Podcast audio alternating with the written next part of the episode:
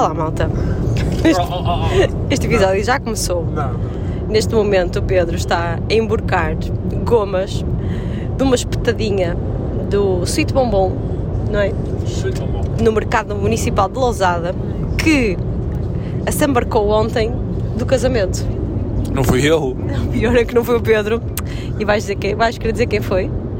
Não sei se posso enterrá-lo. Não sei se posso enterrar a pessoa que, que trouxe. Diz tu.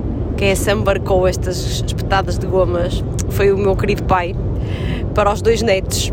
Ah, O que é que sucede? Sucede que entregaram, o meu pai entregou as espetadas de gomas a mim, o Pedro viu, nós entusiasmámonos, não gosto de ser isto, mámonos, porque é assim que se diz no passado, mas fica estranho, não é? Ah, e não demos para bem deles, das nossas crianças e dos dentinhos das nossas crianças, guardamos as gomas e estamos a, estamos a comer agora, na viagem. Guardamos para nós, propositadamente. Diz olá às pessoas. Olá, maltita. Não, é, não se pode dizer maltita. Olá, Não é- amigos. É manos. Olá, manos. Não é manos. Amigos. Amiguchos. Tu está bem, né? Estamos em viagem outra vez, não é? Não disseste isso?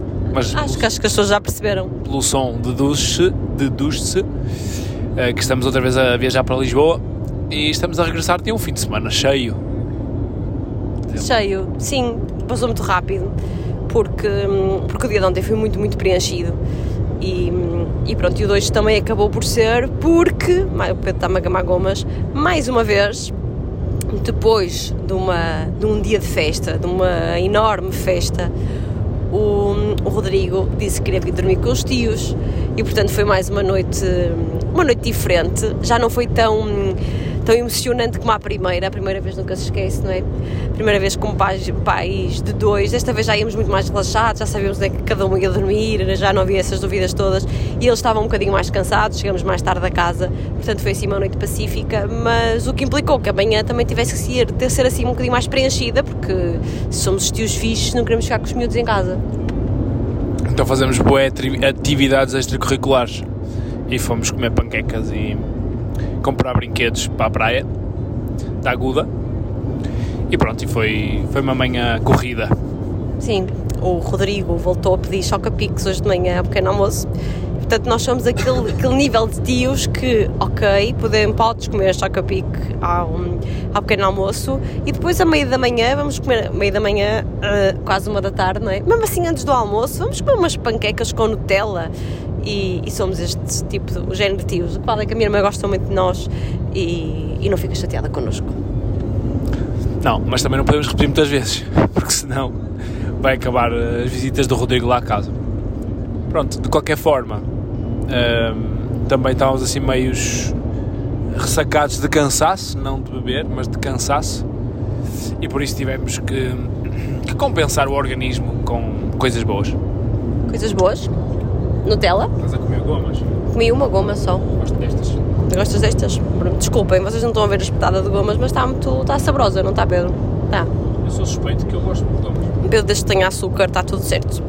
Ahm, pois é, tivemos o casamento no sábado. Um casamento hum, muito animado e grande. E, hum, e chegamos à conclusão, eu já tinha chegado a essa conclusão no nosso casamento, que é. Bem, não tenho pedalada para me deitar tarde. E vocês pensam, vai deitar tarde, tipo 5 da manhã, 6 da manhã. Não, gente, eu ontem deitei à meia-noite e meia, estava na cama. E hoje acordei como se tivesse passado um autocarro em cima e, fica aqui registado, eu não bebi. Não bebi álcool no casamento, portanto, não sei o que acontece. Já no nosso eu senti isso, a certa altura olhei para o relógio, ontem eram nove e pouco da noite e eu pensei, caraças, o meu cansaço era como se já fossem tipo duas da manhã. Mas isso também acontecido em casa, não foi por causa do casamento. Acho que nos casamentos, nas festas em geral, acentua-se muito porque hum, pá, uma pessoa anda em cima de salto alto, no meu caso, já vamos falar de sapatos, não é um tema, não vamos esquecer de falar de sapatos neste episódio. Hum, e apesar de já não dançar muito, porque tenho uma filha que dança imenso, que se mete no me- meio de toda a gente, aquela, aquela coreografia do dança com duro, aquela que toda a gente sabe fazer, menos eu. Aquela do, do quadrado. Toda a gente sabe, exato, toda a gente sabe. Essa é a sensação que eu tenho que falho no mundo por não preencher esse pré-requisito básico de festa, que é não sei a coreografia do quadrado. pior é que eu também não sei e tento, já tentei várias vezes, mas eu sou horrível com coreografias. Eu não consigo entender o mecanismo daquilo, que deve ser só a coisa mais básica de sempre, porque toda a gente sabe fazer aquilo, não é? Mas pronto, a minha filha acho que ainda não sabe, não há a tardar muito, mas gosta muito de se meter no meio das pessoas quando as pessoas estão naquele passinho de, de, andar para trás. Pronto, é a minha filha Alice. Então eu passo, basicamente passo o dia e a noite na pista de dança a dizer Alice para aqui, Alice para aqui, ou cuidado, está aqui a Alice e não sei o quê. Pronto, e isso é um bocadinho cansativo e portanto. Hum, hoje parece que estive numa festa até às tantas da manhã, que bebi três jeans e mais dois copos de sangria hum, e não, estou só a ficar velha e, e mãe de filhos. Eu sou igual. Porém, desculpa, e porém aguentei-me de salto alto até ao fim. Até ao fim, há que 11 e meia da noite, mas desde tendo em conta que o casamento foi meio dia e meia, foram muitas horas de salto alto, não troquei para sapatinho raso. Quero que isto fique bem claro, porque é um motivo de orgulho para mim. E bem, e bem. Por isso é que eu já não levo sapatos. Agora, a meu favor tem o quê? Pronto, eu fui muito criticado, não, sapato, sapatilha no, no fato não. Um, pronto, eu fui como me senti melhor, eh, obviamente que o sapato ficaria melhor. Mas foste criticado antes de tomar a decisão, não é? Ontem já não te criticaram. O que é que, o que, é que te disseram ontem? Ontem, eh, sim, disseram que sapatilha não. Pouca gente gostou de sapatilha. Mas a dor que eu hoje não tenho nos pés compensou qualquer crítica, seus haters. E, para a minha defesa, fiz uma estatística, assim à merceeiro, final da noite, entre mulheres e homens que tinham ido com um calçado para o, para o casamento e que depois do jantar já estavam com outro sapato, não sei quantos foram, mas a porcentagem era alta, sobretudo mulheres. Ai, depois do jantar. Durante o jantar já estava tudo sapato em raça. E homens igual. Portanto, muito homem de sapatilha e, sobretudo, mulheres a porem o pezinho confortável. Portanto, por que não sair logo de casa confortável? E eu optei por ser prático. Eu acho que sim, eu não sou nada contra. Eu só achei que tinhas uns sapatos tão bonitos e tão caros que, vez, é que tu me dissesse assim: Ok, não vou levar estas sapatilhas porque é muito mais confortável e não sei o que, já está. Mas não, tu foste à procura das sapatilhas, andaste com esse cuidado de querer encontrar umas sapatilhas que gostasses com o fato, com uma gravata que combinasse, com nananana. Eu disse, oh Pedro, mas tens uns sapatos tão bonitos, para que é que estás a chatear com isso? É mais por aí. Agora, eu até concordo, e agora cada vez fala mais isto, até por causa das questões da sustentabilidade, de repetir as roupas, mais nas mulheres, porque vocês, homem, repetem várias vezes as roupas. Deste levaste um, o casaco e as calças do fato do nosso casamento. Sim, porque é versátil. Uh, sem o colete fica um fato que foi pensado precisamente para isso. Foi para ser reutilizado. Exatamente. Pronto, e portanto agora fala-se muito disso, temos que normalizar e eu acho que sim, uh, o repetir roupas, mas nem é só em casamentos, estamos a falar mesmo no, no dia a dia, sei lá, porque há muito aquela tendência de, ai não, já não vesti esta roupa hoje, agora não posso vestir para a semana, ou só, ou só, só posso vestir para a semana, não posso vestir amanhã ou daqui a dois dias porque já vesti, não sei o quê.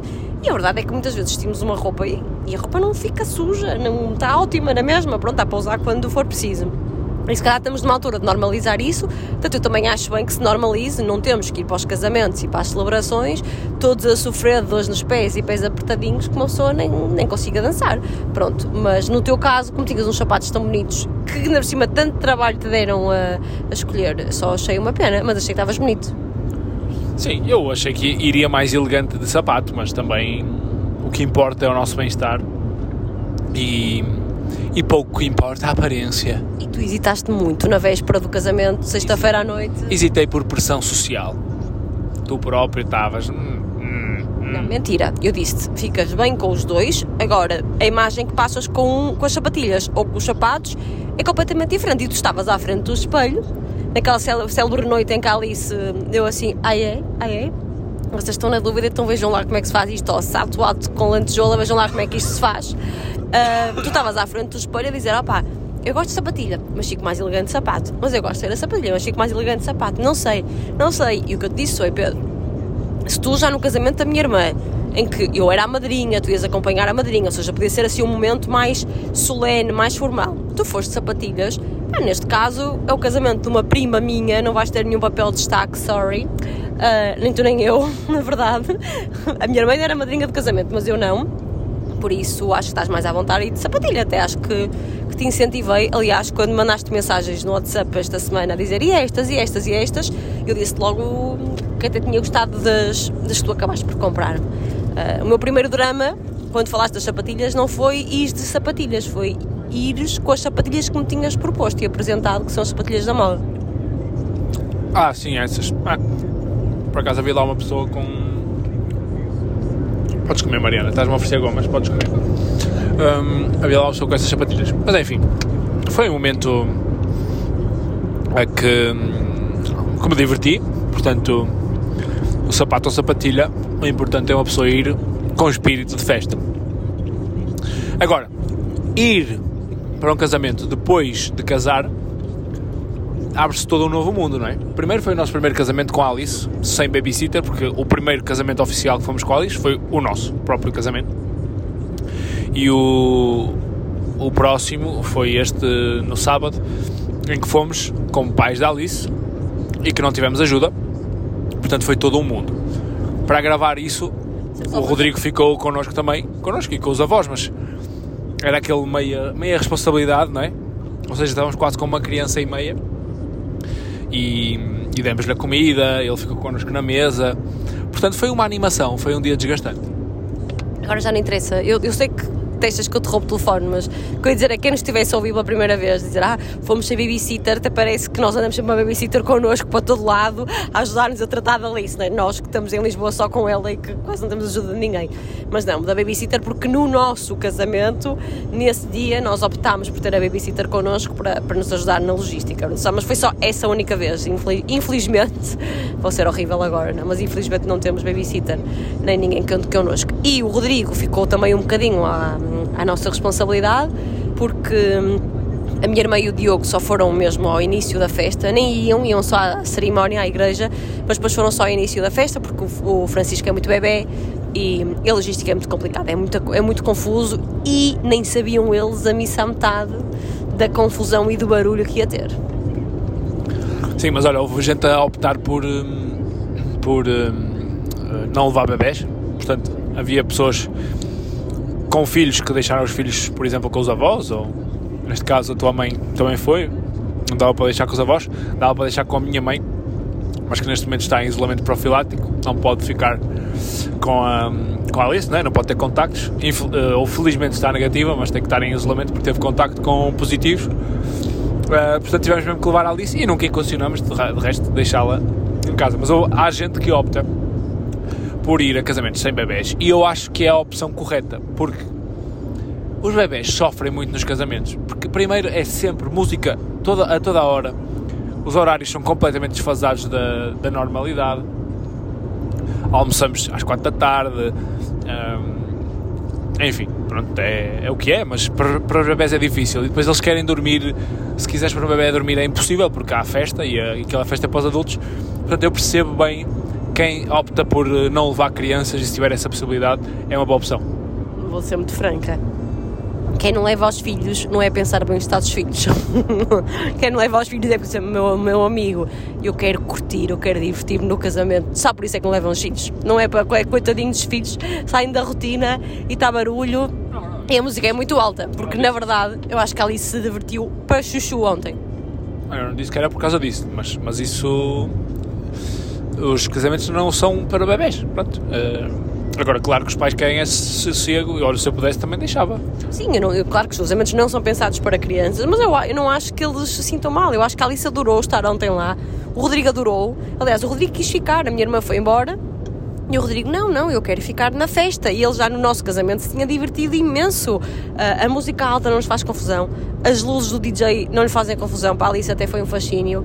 Este, além das luzes, também tinha aqueles vapores, aquele fumo. Eles acham, acham graça a tudo, são experiências sensoriais um bocado impactantes, não há dúvida. A música é de facto muito alta, mas eu acho que eles se divertem imenso. A Alice dançou, dançou, dançou. A Alice, para variar, voltando ao assunto de sempre, não dormiu muito durante a noite, fez uma micro cesta só de casa até à igreja, depois nós estávamos à espera, porque da igreja até à, à quinta era tipo 30 minutos, que ela dormisse mais um bocadinho, não voltou a dormir, portanto ela fez uma cesta o dia todo, depois de uma noite mal dormida, de 45 minutos, eu pensei, coitada, vai andar a arrastar-se até às tantas, E ela dançou, mal chegou, tipo, a má disposição que ela tinha no carro de sono, passou-lhe logo quando, quando começou a musiquinha ali nas entradas. Portanto, acho que ela se divertiu imenso. Agora, eh, claro que se eu também tivesse a possibilidade de deixar a criançada para me divertir um bocadinho com o Pedro, teria feito. Apesar de saber que ela se divertiu muito e que divertiu-se ela e divertiu-se juntamente com o Rodrigo. Portanto, eram ali o, os pares que, que dão show nos casamentos. E pronto, de resto foi um casamento bastante diferente do nosso, no conceito, não é? depois, é inevitável nós compararmos como é que foi o nosso, como é que foi, como é que correu este.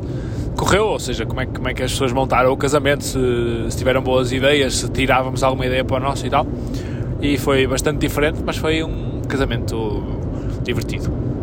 Sim, foi muito divertido.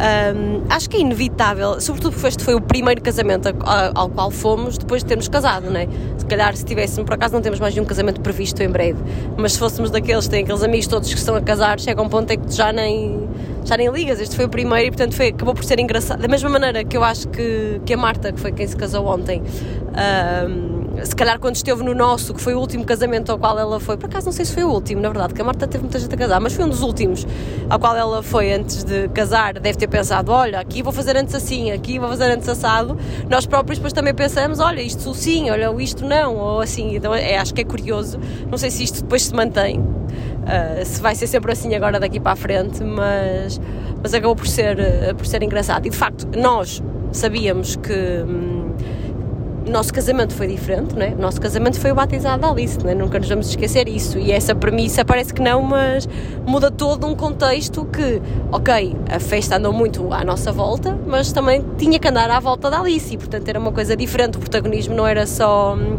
para nós os dois. E depois era uma coisa mais mais, sei lá, mais intimista, era, pelo menos era isso que eu queria, acho que tu também estavas um bocado nessa, nessa onda que sim, íamos ter música, mas sobretudo queríamos estar mais com as pessoas, era, era menos gente, não era para ser uma, uma, uma festa muito, muito alongada no tempo. Eu não sei que horas é que terminou ontem a festa, porque nós viemos embora ainda antes de, de se cortar o bolo dos noivos, não conseguimos chegar a essa altura, porque a Alice já tinha adormecido, entretanto lá um bocadinho, conseguimos que ela dormisse. Depois, depois tinha voltado a acordar, estava muito barulho e ela ia ficar muito, muito rabugenta, e portanto nós optámos por, eh, por vir embora, era que 11, 11 da noite? 11, 11 e pouco. 11 e pouco. E, e portanto eu não sei que horas terminou, mas o nosso terminou, tipo, uma da manhã já não havia festa, porque de facto era uma coisa mais. Era uma coisa mais pequena. E ontem o casamento foi super, super, super animado por várias formas de animação. Ou seja, os, os amigos dos noivos prepararam, prepararam muitas coisas, tinham coisas preparadas para eles. O Pedro está-se a rir. Estou a rir porque porque eu sei que tu queres dizer uma coisa e não está. Houve uma pessoa que se destacou neste casamento. Diz lá, vá. Quem é que se destacou neste casamento? Não sei, tu é que queres destacar. Opa, foi o DJ. O DJ deste casamento foi. Para mim, foi a pessoa. De, não, os noivos brilharam, ok? Os noivos, o protagonismo foi dos noivos, não há dúvida nenhuma. Mas a seguir aos noivos, eu se tivesse que escolher uma. uma não é uma personalidade deste casamento, mas, mas alguém que. Ah, o melhor em campo. Melhor em campo. MVP por acaso não foi o melhor em campo. Neste sentido, até nem foi, não é? Não queres escolher o melhor em campo. Na nossa perspectiva, não foi, mas se calhar, na perspectiva das pessoas que estavam no casamento, sim, se calhar foi, foi incrível. Era um DJ muito muito ativo e muito interventivo. Enquanto para mim, no meu conceito de DJ, um DJ põe a música, a gente, no nosso caso, temos uma conversa com ele antes um, a dizer que músicas é que gostávamos mais, menos, nananã, escolhemos as músicas da entrada, de alguns momentos e tal, e depois dissemos mais ou menos o registro que queríamos e demos alguma liberdade para, para ele seguir este caminho. E este rapaz, eu não lembro o nome dele, lembras-te? Não faço ideia. Lá na cabine de som tinha lá o nome. Ele não era só um DJ, hã? Tinha, tinha, tinha, era DJ qualquer coisa. Charles, não tenho certeza. Aquilo era mais que DJ, ele era um animador. Aquilo era, sabem aqueles hotéis? Era, era, o, era o MC. Ah, não era, também, talvez, um bocadinho. Tinha um seu que de MC, exatamente. Uh, ele era tinha muita energia, pôs todo. Eu acho que ele conseguiu fazer uma coisa que às vezes é difícil, ele continua-se a rir, porque eu não.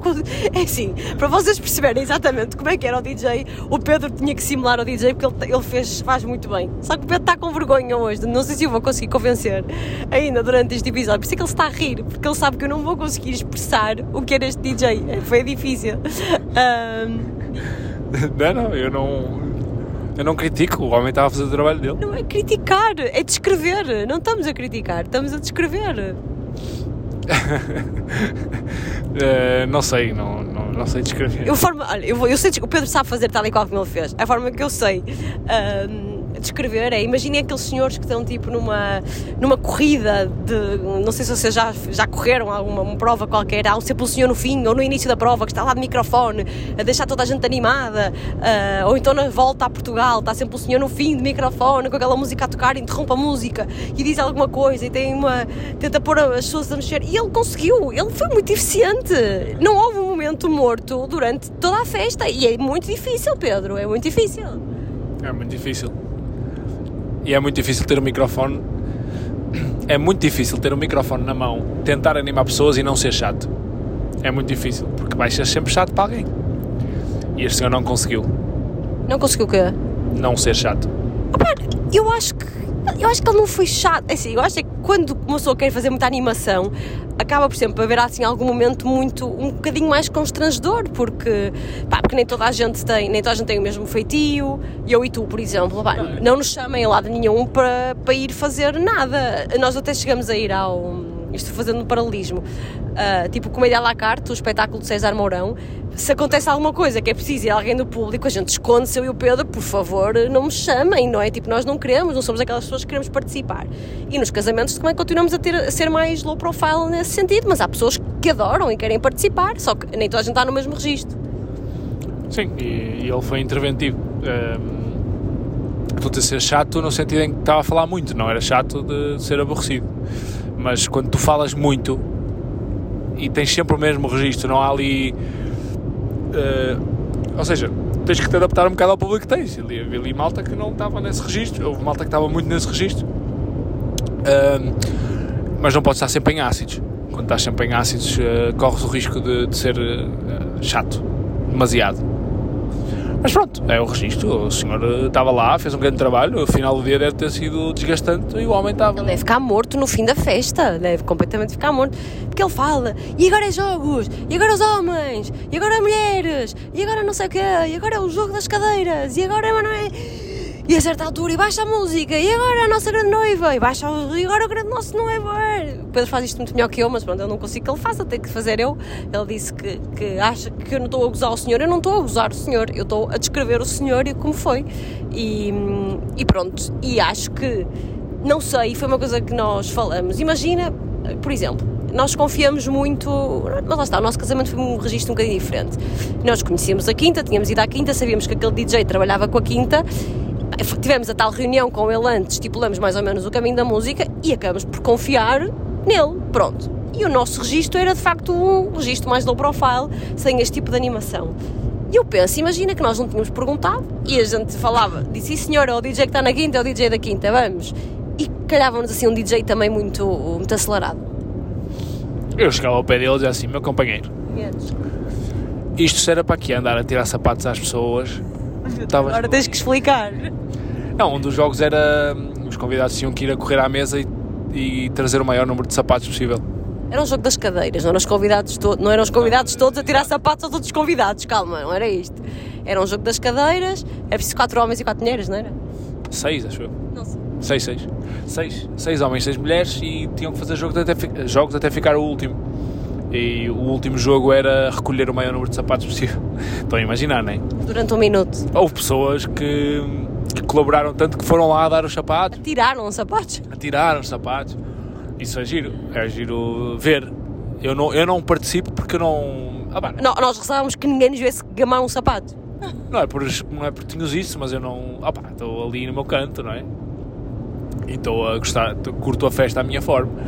E, mas há, há, os entusiastas, como em tudo, não é? Há os entusiastas desses jogos e há os mais foninhas, como nós. O Pedro, é, o Pedro é aquela pessoa que está na discoteca, vai ser à noite e está só assim de copo na mão, tipo a fazer aquele ritmo. Tipo, vocês estão a imaginar, não é? Estão a mexer aqui no carro, ninguém vê nada, mas Tipo, há uns que estão, uh, tal, grandes danças, tal, eu estar só com aquele copo assim. Tan, tan, tan, como- eu sou como o outro, digo, estou só a ver. Estou só a observar. Não, mas pronto, foi, foi intenso. Foi intenso, ahm, foi bom. E nós acabamos mortos no carro com duas crianças a caminho de casa.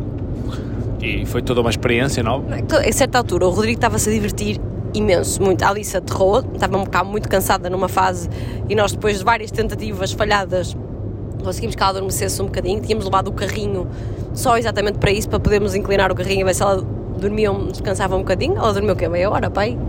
No carro, pai, 40 minutos, meia hora, 40 minutos mais ou menos. Ahm, foi na altura certa, que foi na altura das sobremesas, portanto a gente pôde comer sobremesas assim sossegaditos. Ah, sim, eu ia-te dizer, fala da tua maquilhagem. Fala da minha maquilhagem. Porquê? Ah, quer dizer, tu não queres dizer que o DJ era assim assado? E queres que eu venha para aqui falar da minha maquilhagem? Fala tu. Não, porque dá, dá sempre. hum, Tu ficas sempre triste e, e achas que eu não gosto. Não queres falar dessa experiência? Posso falar da experiência? Pronto, mas então vamos terminar este assunto, já vamos à segunda parte. É que então, devíamos ter falado disto de início, mas eh, estava a dizer que Alice adormeceu um bocadinho, teve, ficou lá no carrinho enquanto foi à altura das sobremesas, que para nós foi ótimo. E depois, ah, porque tinha havido já muita música agressiva e tal, e dança e muita festa, que a Alice tinha estado em ácidos a dançar no meio da pista, na altura do Kuduro e outras parecidas. Ah, entretanto, a música sossegou porque vieram as sobremesas, e nessa altura nós conseguimos que a- que a Alice adormecesse um bocadinho. E antes que regressasse a festa outra vez, a música a bombar, nós achávamos, pá, se a Alice estivesse a dormir, íamos ver se ela se aguentava. Ela, entretanto, despertou e nós, ok, melhor para casa. E eu fui dizer ao Rodrigo, triste, e disse: Olha, Rodrigo, tia, tia, vão embora, não vão ficar aqui mais na festa, ah, temos que ir embora. E ele estava tão feliz que eu pensei que ele ia ficar a dizer, ok, pronto, que ele tinha dito que queria vir dormir connosco. Mas quando ele soubesse que nós íamos ficar na festa até ao fim, tipo, os tios afinal são os cotas, ah, ia querer dizer, ah, ok, então tchau, ficou, veio com a avó. E não, disse, está bem, não faz mal, eu quero ir com o tio e com a tia. Pronto, e portanto viemos os quatro para casa muito felizes na mesma. Ele disse que queria só brincar um bocadinho quando chegasse a casa, antes de ir dormir, e vocês aterraram os dois a ver o Luca. Aterramos na cama. Eu a ver a maratona masculina, adormeci e tipo até aos. Chegamos, estava com 21 km, eu adormeci para aos 30. E o Rodrigo adormeceu ao meu lado, estava a ver o Luca no tablet e aterramos os dois um para aquele lado. Nem me lembro de lhe tirar o tablet da cama, nem, nem desligar a televisão, não me lembro de nada. Mas foi uma noite até tranquila, santinha. A Alice acordou para aí às 4, não foi? Não, eu acho que a Alice nem acordou, na verdade. Tipo, deve ter resmungado pela espeta. Alice não- mas vamos contextualizar as pessoas. Ah, eles queixam-se da filha, ela nem acordou. Não. Estávamos a dormir todos no mesmo quarto. O Pedro e o Rodrigo na cama de casal, eu e a Alice embaixo numa cama de solteiro. Portanto, eu estava a dormir ao lado da Alice. Portanto, ela despertou para a espeta, eu tinha a espetinha. E ela depois só acordou às 7 a pedir leite, leite. E, e pronto, portanto, acabou por. E foi, e foi dormir para o nosso. Levantou-se, foi para os meus pés, pedi para subir para a cama e foi dormir comigo e com o Rodrigo. Então eu dormi. Das, dormi não, estive lá na cama das 7 às 8, ahm, todo torcido. É modo sanduíche. Sanduíche de criança. Sim, eu e a Alice mais na ponta e o Rodrigo a dormir atravessado na cama e a encostar-nos à ponta da cama. É uma aventura. Mas nós gostamos. Nós olhamos um para o outro e pensar, porra, ali montes de gente no casamento, já com dois filhos, que foi, foi com filho nenhum. Género, não, não, não, vou curtir para o casamento, eu quero é estar a curtir e, e bem, e bem. E nós, não obstante de irmos com a Alice, porque a nossa filha, veio connosco, ainda adotamos outro. Pior, nós, já nós fazemos isto com gosto, porque nós estávamos a fazer a viagem de Lisboa para o Porto na sexta-feira e eu sabia o quão o Rodrigo se tinha divertido no nosso casamento. E a ideia da minha irmã, de facto, era só ir à missa. O Rodrigo era o menino das alianças e portou-se lindamente a entregar as alianças, fica aqui registado. E eu disse ao Pedro: Olha, Pedro, cá para mim, o Rodrigo, quando perceber que depois só vai ficar ali naquela altura do- da, da missa e que não vai para a festa, vai ficar todo triste e vai dizer que quer vir connosco. Como é? Se ele disser a gente tal connosco, e, claro que sim, claro que sim, ele vem connosco, ele vem connosco. Eu acho que até o Pedro ficou logo entusiasmado de, de trazer o Rodrigo. E portanto, para nós é um gosto, nós ficamos todos contentes que, que ele esteja connosco, mas estávamos a chegar a casa aos dois, cheio de tralhas, de coisas que tínhamos trazido, era roupa da Alice que tínhamos lá para o casamento, comida, coisas do Rodrigo, tralhas e não sei o quê. Entrar no elevador carregados de coisas, trazer os dois da garagem, todos cheios de sono. E pensamos assim, fogo, nós nem para nós somos bons, quer dizer, em vez de despacharmos a nossa e estarmos chegados, não, trazemos a nossa, trazemos outra e estamos aqui felizes no meio deste caos. Mas é assim que a gente é feliz. Mas falando da minha maquilhagem, eu tenho sempre um problema em dias de festa, que foi uma coisa que me atormentou um bocadinho no, no dia do meu casamento. Apesar de estar zero nervosa, acho que a única coisa que poderia correr mal era eu chegar ao altar e o Pedro dizer que a maquilhagem estava horrível, que era imensa, é, pronto, terrível. Esta pessoinha que trabalha na televisão, que é maquilhado constantemente para entrar no ar, não ter brilhos e cenas, deve ser a pessoa que mais detesta coisas na cara. Bom para mim, porque não sei fazer nada, na verdade, portanto, ainda bem que não sei fazer porque ele também não gosta. Ou então é por isso, por eu não saber fazer, é que ele também não gosta, porque nunca está habituado a ver-me com tintas na cara. Eu, eu não detesto, eu gosto de ver nas ocasiões certas, bem feito. Não eh, maquilhagem, aqu- aquela que eu chamo maquilhagem palhaço. Agora, agora vais ter que explicar isso. Maquilhagem palhaço é quando tu olhas para a cara de uma mulher, ou, ou homem, mas normalmente mulher, e parece que foi pintada com, com um pincel. Muito vermelha na cara. E no fundo, o que eu noto na tua pele é que, eh, por exemplo, no dia do, do casamento estava bem, estava sóbria, mas tu tens uma pele que se nota muito a maquilhagem porque tens uma pele muito porosa. Acho eu, não sou, não sou entendido nisto, mas, Nem eu. mas tens uma pele com muitos poros, sobretudo na zona da- das bochechas. E, e se puserem muita coisa, nota-se os buraquinhos e acho que não te favorece nada. Se fizerem uma coisa mais sóbria, favorece-te mais e, e pronto, e, e fica mais bonito. Eu, eu, pronto, eu própria não gosto muito de maquilhagem e odeio base exatamente por causa disso. Nunca gostei de base na vida porque sinto exatamente a mesma coisa. Sinto que a pele fica muito pesada, ah, nunca gostei de base. E, e já ontem, quando me maquilhei e me perguntaram: queres base? Eu disse: não, não quero base, quero tipo o básico dos básicos, nem sequer quero base porque não gosto mesmo. Mas não havendo base, e eu agora vou dizer o, que sei de maquilhagens que é pouco, há sempre um pauzinho, que seja o blush, seja o iluminador, seja o que for. Há pós que se põem, que também há de ter a sua densidade. E, e sempre que eu chego ao pé do Pedro, o Pedro não diz nada, não é desagradável, mas eu vejo o olhar de desilusão dele e de tristeza. Quando tens esse betume exagerado, sim. E eu ontem não tinha betume, eu tinha era os olhos carregados. Não, não era os olhos, era o blush, acho eu. Como é que se chama aquele das bochechas vermelho? Era blush, mas eu não estava tão rosada assim. Mas nota-se os buraquinhos da tua pele toda e fica tipo. fica muito artificial. Na tua pele fica super artificial. E eu não gosto de coisas artificiais, eu gosto de, da tua cara ao natural. Mas eu não digo nada, atenção, eu não.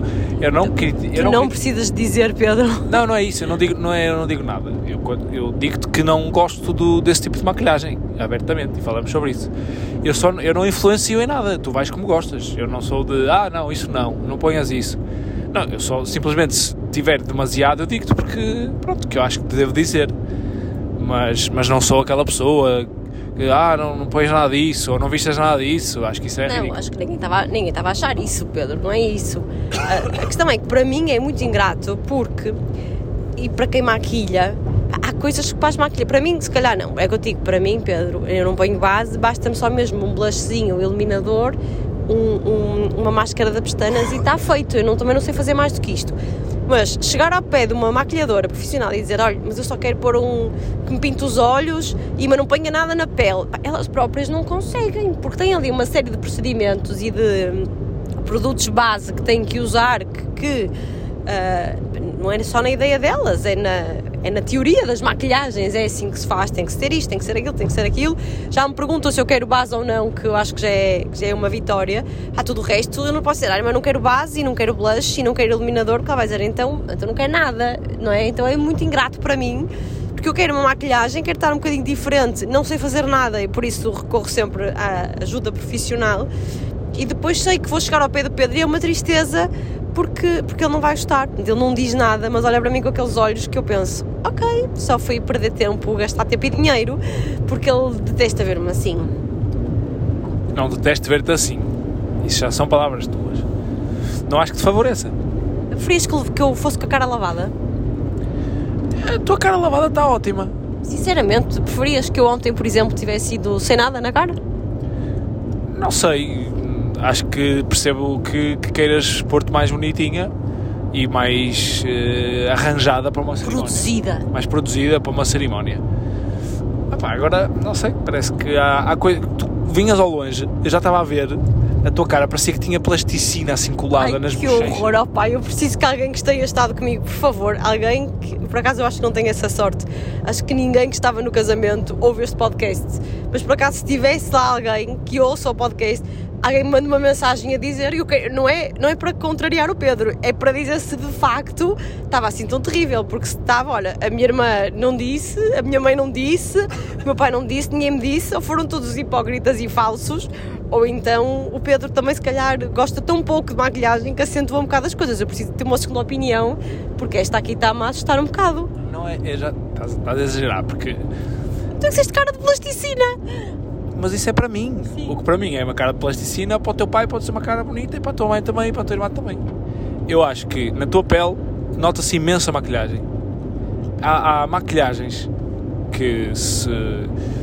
Ou seja, há pessoas que usam maquilhagem que tu às vezes nem percebes bem, será, não será, tem alguma coisa, não tem.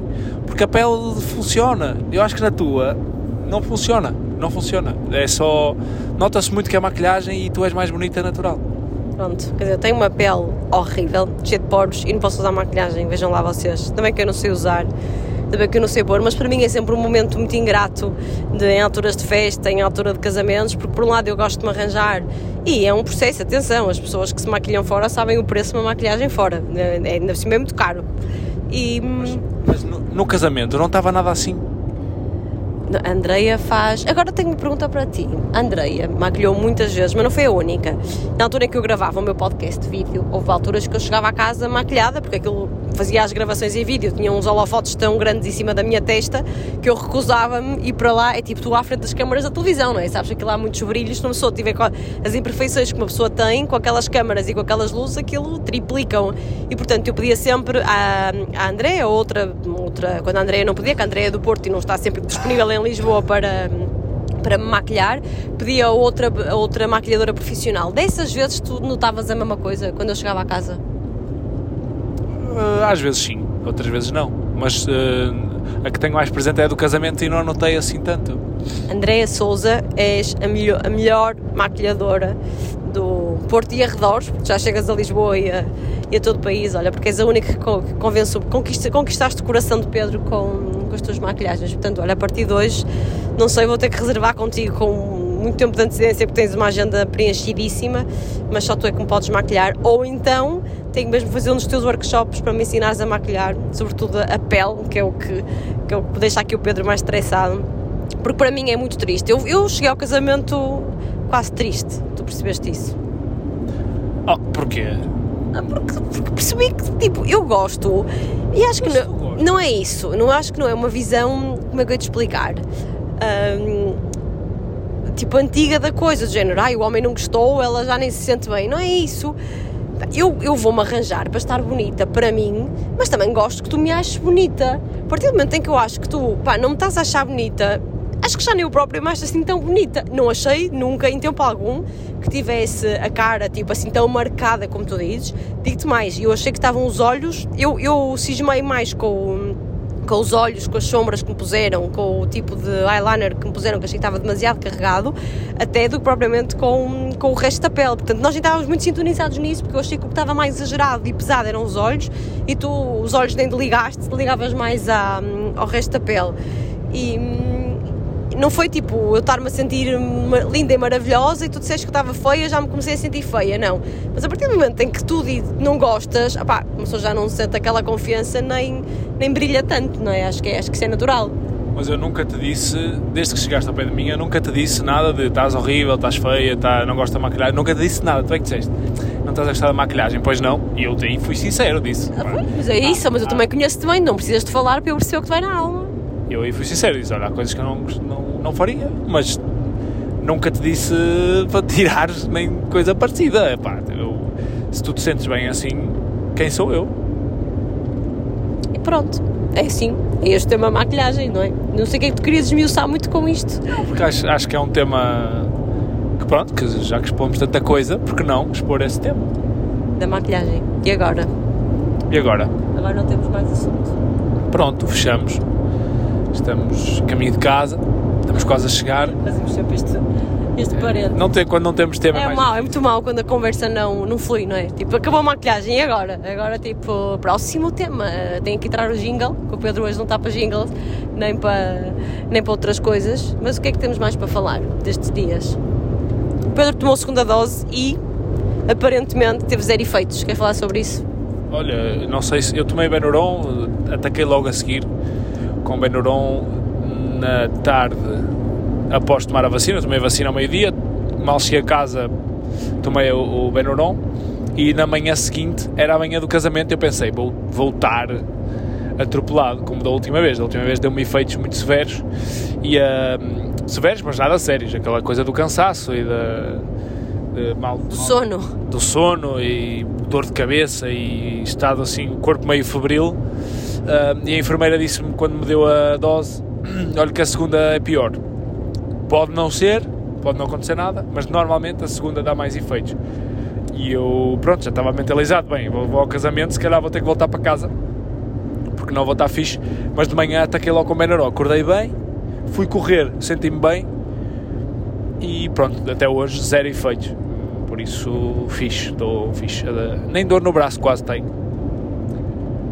É engraçado, porque eu na primeira também, eu na primeira não senti quase nada, nesta segui um bocado mais, mas foi sobretudo a. Ah, eu acho que não, falamos disso aqui no podcast, falamos só no grupo, que hum, o estado depressivo da. Não falamos, pois não, acho que não estou enganada, não, acho que no último episódio foi que falamos mais daquele meu estado de tristeza e acho que é um efeito secundário da vacina, não da vacina do Covid, de todas as vacinas que, que podem causar isto, eh, como o nosso sistema imunitário tem que ficar muito, muito ativo para combater, é esse o intuito da- das vacinas, não é? Nós conseguimos depois atacar a doença um dia se, se a tivermos, estarmos mais preparados para ela. Dizem ao cérebro primeiro para sossegar um bocado, para acalmar, e por isso é que ficamos todos mais cansados e com menos energia, porque são as indicações que o nosso corpo dá ao nosso, ao nosso cérebro, mas também para quem já tem os níveis de ser- serotonina, que é a hormona da felicidade, mais em baixo, por algum motivo, ou porque anda mais cansada, ou porque anda mais estressada, mais angustiada,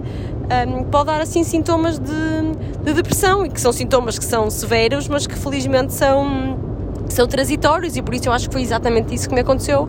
Eu andava muito cansada, ando de, de, das faltas de dormir pior e de. E pronto, e ali estava um bocadinho mais angustiada, tinha vindo para o Porto, ali ficou doente, a parte respiratória era assim, estava um bocado mais estressada e passei o fim de semana quase toda a chorar. Eu tive pena do Pedro, eu tinha plena noção que não estava no meu, não estava no meu eu, não era eu, é eu não era aquela pessoa, mas não estava a conseguir contrariar e não estava a conseguir encontrar uma causa para aquele estado de tristeza, pronto, que depois já me, lá me explicaram que de facto podia ser, hum, podia ser da vacina. E também foi muito interessante porque o feedback ao último episódio sobre a parte da psicologia e de tudo isso foi, foi muito bom. E disseram-me também, portanto agora vou-te passar isto mais um bocadinho, que foi o episódio em que tu falaste mais e que isso me faz muito bem, gostaram muito de ouvir. Portanto, Pedro, olha, passo-te a palavra. O Pedro hoje está a conduzir, é mais difícil. Te faz muito bem o que é eu falar? Sim, põe mais zen. Ah, ok. Então vou fazer a minha voz de rádio. Vou fazer a minha voz de RFM Oceano Pacífico. Não, brincadeira. Hum, pronto, era, o que é que me tinhas perguntado? Estava distraído. Estava a dizer que o feedback tinha sido, da parte da psicologia tinha sido muito bom. E a mim mandaram mensagens a recomendar que a Mariana fizesse terapia. Mariana eu, Tu, ou Mariana Feijão, eh, tu, tu. psicóloga. Não, que tu fizesses terapia porque Que tipo de mensagem, gente, por favor, interna a mulher, não foi a mulher a fazer, a fazer foi tipo foge enquanto podes. Foi. Não, foi que pessoas que, que se reviram no nosso discurso e que, principalmente naquela parte em que eu falei do facto de termos que, que nos conhecer os nossos comportamentos e porque é que esses comportamentos se manifestam muitas vezes para conseguirmos lidar melhor com as, as situações da vida, boas ou más, e com os desafios que nos aparecem. E uh, houve uma, uma outra pessoa que me mandou mensagem a dizer que gostou dessa parte, que concordam e que estão, estão a fazer também terapia e por isso e que te aconselhavam a ti a fazer porque consideram que tu colocas muita pressão em cima de ti e que acha, achavam que isso te ia fazer bem para também relativizares algumas coisas e para lidares melhor com as tuas frustrações eh, muitas vezes. E eu concordei. Atenção que eu concordei e concordo com essa visão porque acho que hum, há muita gente que bastava um, uma, uma alinhação pequenina para, para a vida fluir de outra forma. Às vezes andamos ali a arrastar a um problema pesado no chão e bastava libertarmos desse peso e a coisa fluía melhor. Eh, E às vezes basta conhecermos um bocadinho melhor e perceber porque é que esse problema surge para, pronto, para, ser, para as coisas fluírem. Eh, à parte disso, o que é que tínhamos mais coisas para falar? Medalhas. Acabaram os Jogos Olímpicos. Acabaram. Acabaram hoje. Acabaram. Hoje, domingo, que estamos a gravar. Cerimónia de encerramento. Vi as maratonas. Fiquei com muita pena da, da Sara Moreira. Se- desistiu pela sexta vez numa maratona, mas depois percebemos que foi por uh, doença. Doença não. Uh, ali o- a umidade e o calor bateram-lhe forte, provavelmente, e ela desmaiou. Uh, fiquei com muita pena e gostei muito destes Jogos Olímpicos. Olha, vibrei muito, vi muitas modalidades que nunca tinha visto, nomeadamente águas abertas, natação em águas abertas. Nunca tinha visto tal coisa. Nem sabia que era modalidade olímpica, sinceramente. Adorei ver. Diz que continuas sem Covid, por favor. Continuo sem Covid, tenho feito testes, fiz. Ah, coisa importante. Cheguei à conclusão que é mais fácil fazer o autoteste, fiz ontem. É mais fácil fazer um autoteste do que ser testado por outra pessoa. Porque nós, quando fazemos autoteste a nós próprios, por isso é que se chama autoteste, Ahm, somos mais meiguinhos connosco. Claro que tem que ficar bem feito, não é? Temos que meter aquilo até um determinado nível nasal, mas somos meigos, temos consciência do que estamos a fazer, não vamos à bruta. As outras pessoas, nomeadamente enfermeiras, que estão fartas de fazer aquilo durante o último ano e meio, são brutas e escarafuncham-me o nariz. E eu não gosto que me escarafunche, eu prefiro ser eu a escarafunchar-me a mim próprio, porque escarafuncho-me com com meiguice e conjuguei o verbo escarafunchar pela primeira vez na vida. E por isso, façam autotestes porque é tranquilo, é muito fácil de fazer e Baratos. baratos e dão-vos, eh, pelo menos deixam-vos, eh, pronto, mais esclarecidos sobre o vosso estado. São baratos, são fáceis, é muito rápido. Aliás, nem esperei 15 minutos, aliás, nem esperei um minuto pelo resultado. Quando, Um minuto foi. Um minuto um um mi- mi... não, um minuto, não. Digas, não? não, não é isso. Um minuto é o tempo que tem que estar o, a zaragatoa dentro do líquido. Sim. E depois tu vertes o líquido, três gotas ou quatro, dentro do. Pronto, não sei como é que se chama aquela canetinha, que é o que dá o resultado, verdadeiro ou falso, ou positivo ou negativo, ou inconclusivo. Eh, Aí podes ter que esperar até 15 minutos até dar o resultado. E é imediato. No meu foi imediato, até porque era negativo. Não sei se nos positivos é tão rápido, mas foi imediato. Aquilo apareceu logo tipo teste de gravidez, um, um tracinho, e foi negative split. Por isso é fácil. Jogos Olímpicos, muito fixe, adorei. Pena os horários, foram uma bosta. Os horários, eh, sobretudo aqueles que eram de madrugada. Ah, a maratona, que foram as últimas duas modalidades, masculina e feminina, foram umas horas relativamente decentes, 11 da manhã, 11 da noite e 10 da noite, e deu para ver. Gostei muito, adorei os Jogos Olímpicos, parabéns aos quatro portugueses, foram os melhores jogos de sempre. É estranho dizer Pichardo, faz-me lembrar outras coisas, mas é um grande atleta, O que é que te faz lembrar? Faz-me lembrar eh, órgãos sexuais. Pichardo. Eh, mas grande atleta, fã de Pedro Pichardo, até porque se chama Pedro, tem uma bela história. Fã de Patrícia Mamona, tal como a nossa filha Alice. Porque se chama Mamona. Ah, não. Não, não, tadinha. A Alice adorou a Patrícia Mamona. Menina, Mamona. A menina Mamona, está sempre a imitá-la lá em casa, a saltar. Ah, quem ganhou mais medalha? O, o Jorge Fonseca. Jorge Fonseca. Jorge Fonseca. Ah, Jorge Fonseca. O Jorge Fonseca do, do Judo, que teve aquela crítica. O que é que tu achas disso? Puma. Adidas e Puma não o quiseram patrocinar e ele mandou-lhes uma boca na flash interview. O que é que tu achas disso? Olha, eu até tive, na altura, conversei com o Pedro, vi uma ideia e, e achei que fazia sentido, mas depois não, não encontrei assim a forma de dinamizar ahm, esta minha ideia. Eu vi no Twitter de alguém, que já não sei quem é, que uma forma de apoiar os atletas portugueses, porque eu não sei se vocês são como eu, que é, há muitos, nós conhecemos os atletas principais, ou os mais conhecidos, a Sara Moreira, o Nelson Évora, a Patrícia Mamona, mas tirando esses, eu, conheci, eu vou ser franca, o Pichardo eu conheci-o agora. O Fernando Pimenta que também ganhou. Fernando Pimenta, exatamente, ou seja, aqueles mais, os mais medalhados, os mais velhos, porque também já, já andam aqui nesta esfera de olímpica e de provas mais importantes há mais tempo, são aqueles que nós conhecemos. Pois, pois, há uma série de outros, de outros atletas olímpicos e, e não olímpicos que nós só ouvimos falar quando ficam numa posição mais alta, quer dizer, nunca conhecemos o trabalho deles, o que é que eles fazem, se são atletas profissionais a tempo inteiro, se têm outras profissões.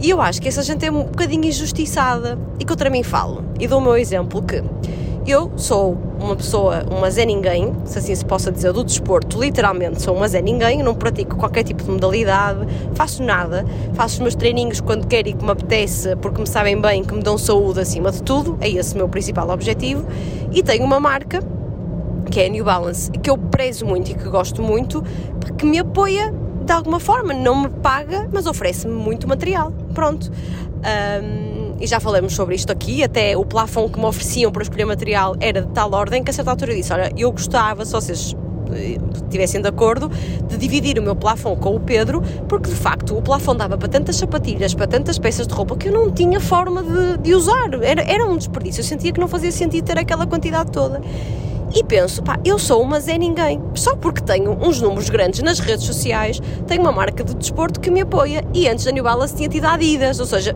eu sou privilegiada que teve duas marcas grandes de desporto a oferecer material. E ouvi, até a primeira vez que eu vi foi o teu podcast Prova Virtual, na entrevista que tu fizeste à Jéssica Augusto, que infelizmente não se conseguiu hum, qualificar para os Jogos Olímpicos. Na altura ainda estava.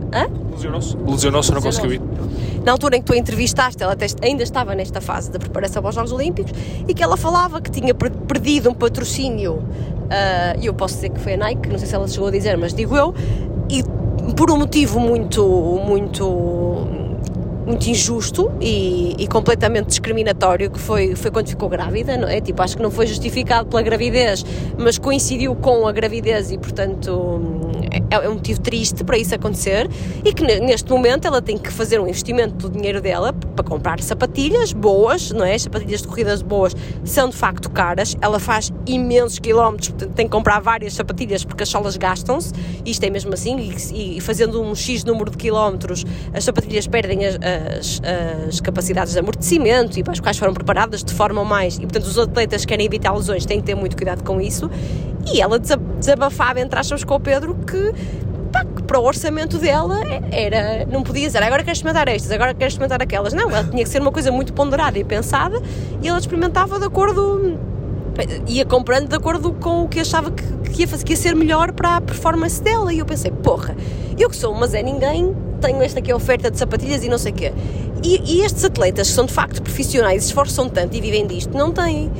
E portanto, eu só tenho porque tenho 100 mil seguidores no Instagram. Ponto final. Não é pela minha capacidade esportiva, nem de longe nem de perto. É pelo exemplo que eu passo, muito bem. As pessoas veem, as pessoas acompanham, perguntam-me imensas vezes qual é o modelo que eu aconselho para correr, o que é que eu faço, o que é que eu uso. Pronto. E isso tem impacto, há de ter impacto nas vendas das marcas, imagino eu, porque nunca me dão esse feedback e por isso sou apoiada. E acho muito injusto porque estes atletas que se esforçam tanto, muitos deles nem sequer são atletas profissionais a tempo inteiro, têm que, que, que hum, conciliar isto com a sua vida pessoal, com outro trabalho, com a sua vida familiar.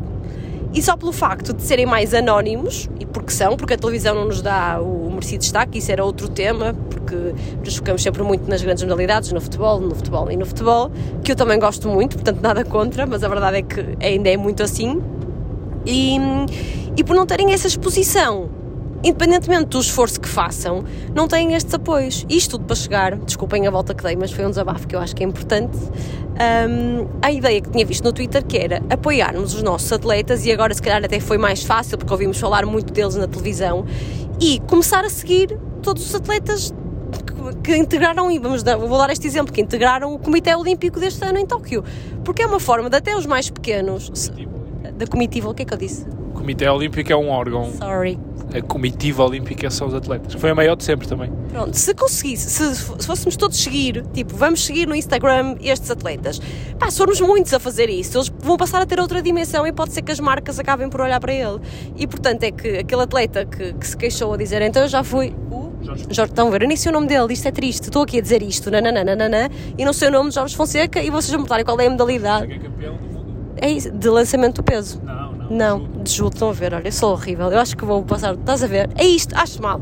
Contra mim falo, vou seguir o Jorge Fonseca no Instagram. Eu disse que é que eu ia dinamizar isto, mas ainda não faço. E acho que devo fazer. Pois porque ele foi a seguir à Telma, já me recordo. A Telma, lá está. A Telma é outra atleta mais, mais conhecida. Ahm, e acho que. Mas estamos numa fase, estamos numa fase em que as marcas, por exemplo, a Nike, a Nike teve esse episódio da, da Jéssica, mas a, a Nike não patrocina qualquer pessoa. Ou seja, a Nike está, está agora a seguir uma política de, por exemplo, o Neymar. Teve aquele escândalo de supostamente eh, aquela rapariga brasileira disse que ela tentou violar, ou sabes, aquele escândalo do ano passado. Com o Ronaldo, ele não chegou a ter um stress com o Ronaldo também. Com o Ronaldo não cancelaram o patrocínio, mas ao Neymar cancelaram o patrocínio por causa desse, desse escândalo de, de suposta violação. Depois acabou por ser um bocado treta, mas, mas suposta violação eh, a uma rapariga. Ou, ou- pronto, não- vocês lembram-se do caso com certeza, se não se lembram, pesquisem, porque foi um caso bastante mediático. Porque a rapariga chamou o Neymar a. combinou uma um encontro com o Neymar, foi para Paris, o Neymar pagou-lhe tudo, eh, supostamente era consentido, e depois ela pôs a filmar e agrediu o Neymar, e depois aquilo deu um imbróglio, um grande e estão em tribunal ainda, e a Nike chegou ao fim do contrato e não quis renovar com o Neymar, que agora passou para a Puma. Portanto, a Nike agora também patrocina a Naomi Osaka, que é uma tenista que tem uma história eh, uma história muito, muito interessante, muito social, uma história que, apo- que tem muita muito background social e tem muitas causas por trás. Ou seja, só apoia atletas de facto com, com uma história que, que lhes eh, que seja ligada aos valores da marca, no fundo. Sim. E o que nós estamos a ver é dois tipos de patrocínios. A Nike, por exemplo, que só aposta nesse tipo de atletas, Cristiano Ronaldo, o, o- a Naomi Osaka, eh, o Roger Federer, etc. Não vês uma Nike a patrocinar eh, a Miss Fit de Itália, por exemplo, não é?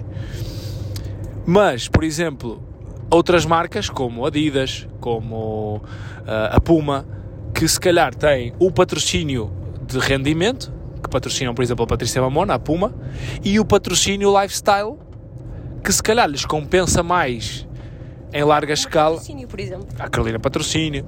Por exemplo, tu se fosses marca, eh, estas marcas grandes estão divididas nestes dois, dois ou três ou quatro, mas por exemplo, nestes dois grandes campos de o performance, o campo da performance e o campo lifestyle. Compensa-te mais patrocinar uma Patrícia Mamona onde vais vender ou vais mostrar a 100 pessoas que, que- em Portugal que fazem triplo salto e que vão olhar para a Patrícia Mamona e dizem, olha, a Puma se calhar é uma boa sapatilha para eu fazer o salto de 15 metros. Ou vais apostar no lifestyle, onde a Carolina Patrocínio, em vez de 100 sapatilhas, te vai vender 100 mil. Percebes? Há esta dicotomia, não é? Eu percebo as, as estratégias, e há várias estratégias de várias marcas que apontam para, para várias, várias eh, influencers ou os atletas. Eu continuo a achar que um atleta vale o dobro, o dobro ou o triplo de um influencer. Agora, muitas vezes os atletas estão tão focados, como no caso dos Olímpicos, nas carreiras e no- na pressão que têm de ter que fazer marcas e ter que fazer eh, ter que se virar na vida para conseguir ir aos Jogos Olímpicos que não trabalham bem as redes sociais. E depois também surgiu o caso do Nelson Nebra que tem uma grande máquina eh, por trás da, da, da comunicação dele que até lançou esta série de episódios curtos no Instagram a sobre a lesão que ninguém sabia e não foi capaz de falar com os jornalistas eh, numa conferência de imprensa sobre essa, eh, sobre essa lesão, escondeu tudo e guardou para as suas redes sociais. Mas isso é outro tema. Mas pronto, há esta grande dicotomia e eu percebo que os atletas fiquem revoltados ao ver eh, pessoas que não, não correm um quilómetro a terem patrocínios e eles têm que gastar do seu próprio bolso. É frustrante, mas é a lei do mercado. Eu percebo a estratégia e percebo a gestão, eu percebo isso perfeitamente. E percebo, eu se fosse marca, eu também pensava isso, por exemplo, se a mim me podem mandar uma mensagem a perguntar, olha, qual é o modelo que estás a usar a correr? E, e apesar de eu não ser eh, exemplo a responder a mensagens, sobretudo no timing, quando respondo, demoro muitas vezes, às vezes uma pessoa para ter uma resposta minha, se calhar mandou várias, pronto, e não me orgulho disso, mas também não consigo dar outro tipo de resposta, é mais fácil eu comentar a dizer, olha, Uh, perguntam muitas vezes, por exemplo, olha, tamanho da New Balance, é tamanho tipo certo, ou calça pequena ou calça grande? À partida, falando comigo ou com ou outra influencer qualquer, alguém mais próximo, consegues uma resposta, dizer, olha, gosto deste modelo porque sinto isto, isto e aquilo, não, olha, compra sempre o tamanho acima, não sei o quê, consegues ter uma resposta e consegues ter um, uma, um feedback mais real do equipamento. Pronto.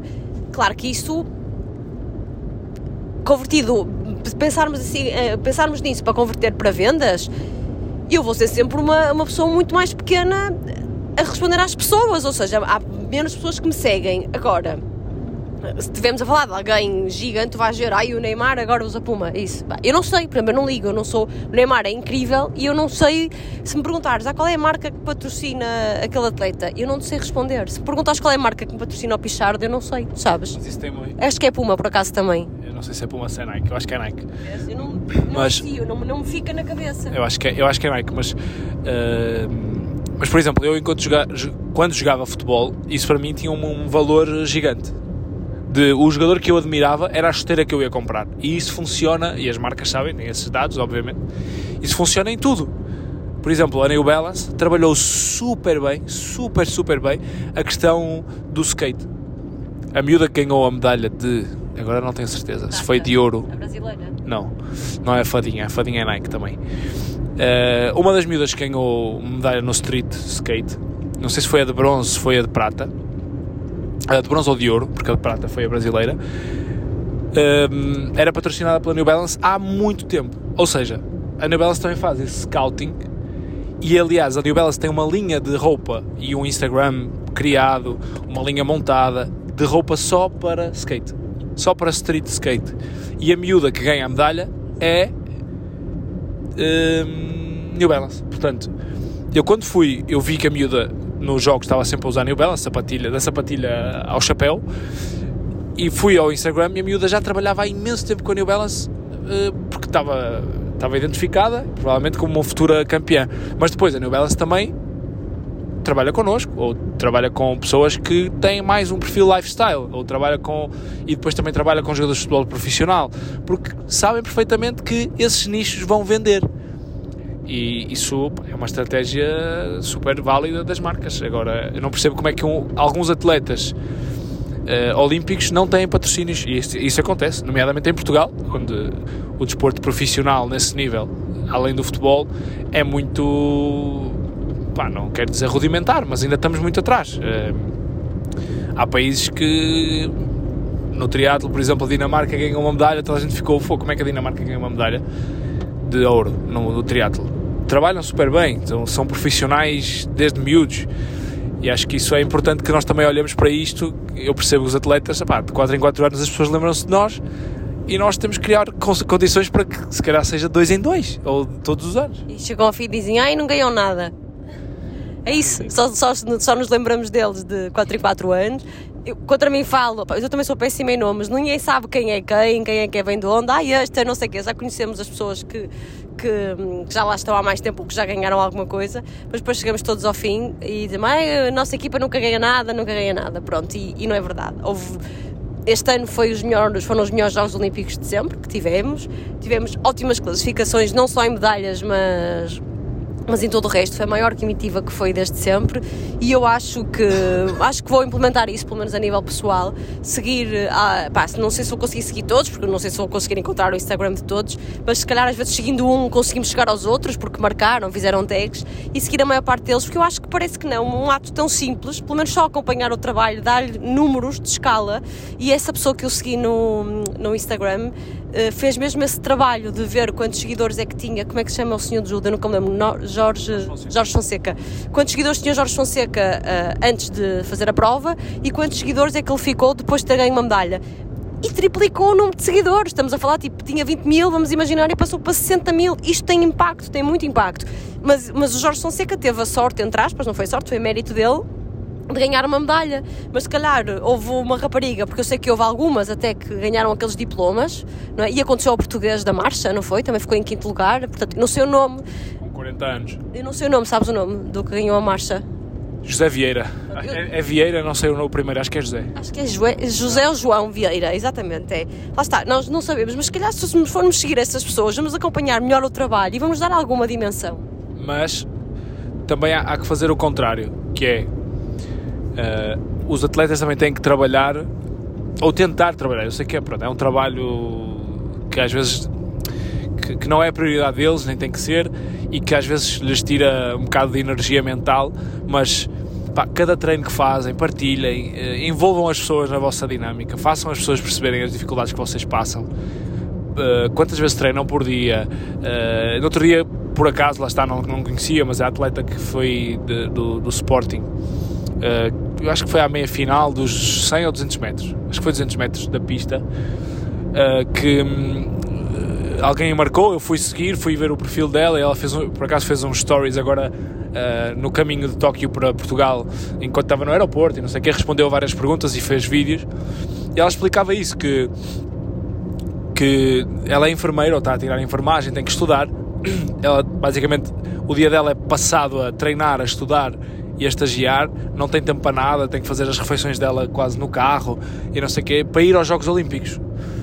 Isto é, epá, é, é chocante quase, quer dizer, não, tem, tem que dar condições aos atletas para, para, para conseguirem este percurso. Houve uma atleta olímpica que, que era, eu falei disso agora no próximo episódio da prova virtual com o Nuno Bico, que é um ex- ex-ciclista que teve um problema de saúde e já não pode competir mais, mas ele falou disso, que lá fora a realidade que eles apanham quando, quando vão estagiar com pessoas de outros países é, real, é totalmente oposta a isto e as pessoas têm condições na mesma para estudar e para trabalhar, trabalhar não, mas para estudar em faculdade, formar-se, tirar mestrados, porque são atletas com estatuto de alto rendimento. Aqui, se tu não fores à seleção, só se fores à seleção é que tens um estatuto de alto rendimento. Se fores um grande atleta, mas por acaso não fores à seleção, porque o teu clube não, não permite, porque acontece isso também, tem compatibilidades com direções e não sei o quê, não tens estatuto de alto rendimento, portanto tens que ser mais um como os outros. E depois vais aos Jogos Olímpicos e já és um herói, mas as pessoas não sabem o que é que tu passaste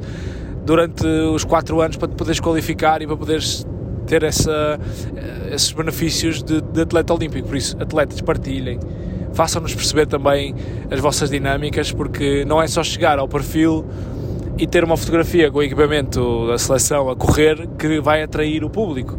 Pá, façam, trabalhem essas as redes sociais, deem também deem-lhes esses apoios e esse, esse incentivo, porque isso é super importante. Primeiro para quem gosta, não é? E depois para quem se calhar não segue tanto, também perceber um bocadinho aquilo aquilo que eles passam. E sim, por exemplo, o Pedro, o Pedro Pichardo é um péssimo exemplo nisso. Porque ele ganhou, eu não conhecia, não sabia, só fiquei a saber da história dele porque houve alguns jornais que, que partilharam que, da incompatibilidade dele com a. com a. hum, Comitê Olímpico Cubano, não sei se é, Cubana. Federação Cubana, whatever. Hum, e só conheci esta história, depois até fui seguir o perfil, fui seguir, não, fui abrir o perfil, acabei por não seguir, porque de facto não tinha, não tinha conteúdo, não tinha seguimento, tipo, tinha uma fotografia super antiga, já não sei de quando, ah, não tinha nada muito atual, pronto, e também percebo que isso de facto não, não motive, não é? Mas acho que é uma coisa para quem, vamos lá pesquisar, quem esteve na nossa, na nossa comitiva, quem é que vai partilhando coisas, e quem nós também não vamos fazer o frete de seguir todos só porque sim. Quem virmos que tem interesse que, que- e que é um tema que nos faz diferença, vamos lá seguir, que eu acho que é um apoio que, que se dá. Pronto, e foi esta. hum, Acabaram os jogos, acabaram os jogos e agora 3 anos, agora já não é 4, é 3 anos porque estes atrasaram-se e Paris. E os horários já vão ser melhores, portanto. Não sei se vão ser melhores, porque imagina, se forem durante o dia, também estás a trabalhar. Portanto, também não são. Já não vais estar em teletrabalho. Portanto, nem podes ter aquela, televisãozinha assim marota ligada para pôr assim um olhinho à espreita. Portanto, não sei se vão ser muito melhores. Mas este à noite, às vezes, quando ali se deixava, a gente conseguia ver qualquer coisinha. Sim, é verdade, é verdade. Mas pronto. ah, de madrugada é que não. O Pichardo saltou às 3 da manhã. Só malta que não. Olha, quase que eu apanhei quando fui aquecer o leite para a Alice. Só malta que ou é, é maluquinha por isso ou estava a trabalhar nisso. É que foi ver Malta o. que é maluquinha por pichardos. Por não, pelo, não por pichardos em geral, mas pelo seu pichardo. é que foi lá a ver, não é? Eu já não tinha capacidade para ficar. Eh, o máximo que fiquei foi tipo até à uma da manhã a ver as águas abertas e mais uma outra prova. Com umas sonecas pelo meio. Sim, sim, eh, a bater o olho pelo meio.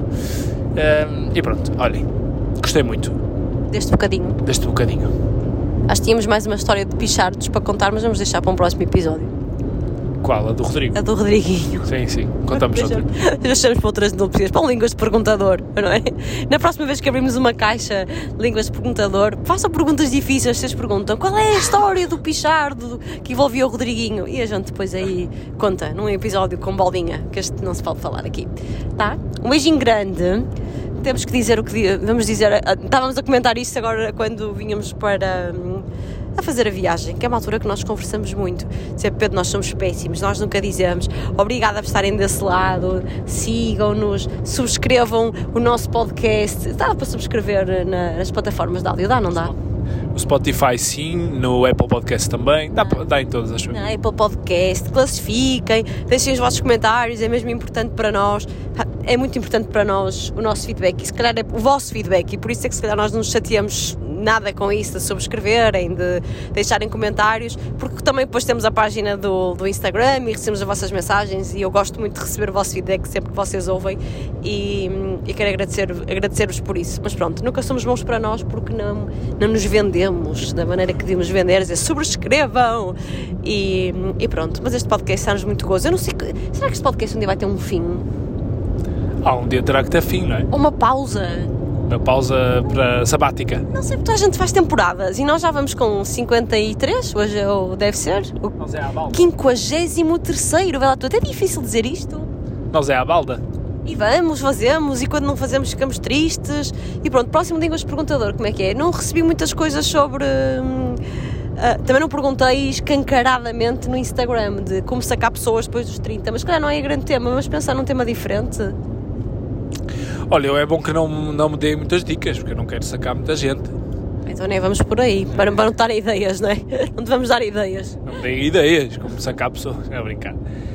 Não, pá, vamos ter que pensar aí numa coisa qualquer. Nós, isto é ao sabor da maré, nós andamos ao sabor da maré. Conforme a maré vem, nós vamos. Vamos abrir uma caixa para perguntas difíceis outra vez. Nós achamos sempre que já todas as perguntas difíceis e vocês lembram sempre coisas geniais. Se não são perguntas difíceis, são engraçadas, são curiosas, são temas de que, de que, de que nunca falamos e isso resulta sempre bem. Portanto, se calhar vamos abrir uma caixinha de perguntas atempadamente, que é para ver se não gravamos o próximo episódio outra vez. Até nem pode ser porque quarta-feira à noite trabalhas, não é? Quarta-feira à noite há a Supertaça Europeia e por isso estou a polir. Então vamos ter que gravar na terça. Terça ao almoço. Amanhã, porque terça à noite não estás? Estás ocupado?